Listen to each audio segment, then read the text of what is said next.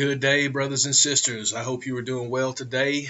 Always remember God is great each and every way, each and every day.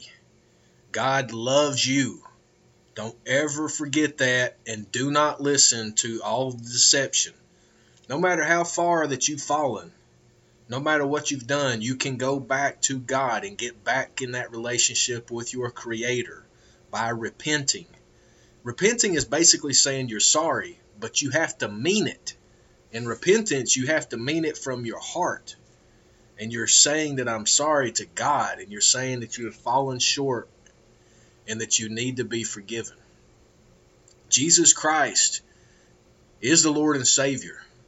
I thank Him for knowing me. Hallelujah.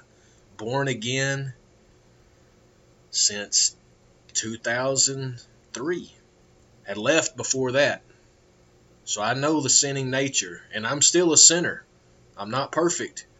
But the one who is, Jesus Christ, has covered my sin. And through repentance, I maintain my relationship with my Savior and with my Creator. Hallelujah. Get to know Jesus. You'll change your life. I'm coming to you today for a real quick message about the need to boycott Nike.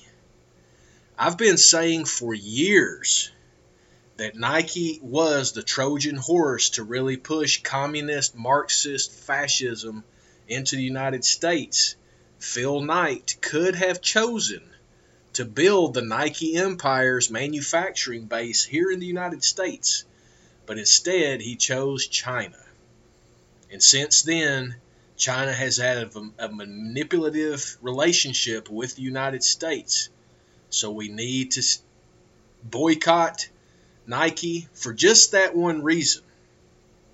But the main reason I'm talking about boycotting Nike is that Nike, which is Oregon's uh, one of lar- one of Oregon's largest employers, recently created their own vaccine mandate for their employees.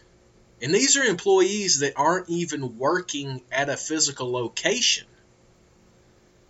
So last week, they ended up firing a guy who is or was a software engineer. His name was Alex Burkhoff, 41. He lost his job in January because he refused to document his vaccine, vaccination status and then Nike fired him. The Oregon Employment Department says workers who don't comply with their employer's vaccine mandates aren't eligible for jobless aid, even if they work remotely. So not only is Nike to be boycotted, but Americans, you have to descend on Oregon and help us complete the task of removing these criminals from government because they have just weaponized the department of the employment department against we the people. And they are now taking the side of the vaccine criminal cabal and requiring vaccines to be done if you are at a company that requires it. And if you get fired because you're not complying with their mandates, you're not going to get unemployment.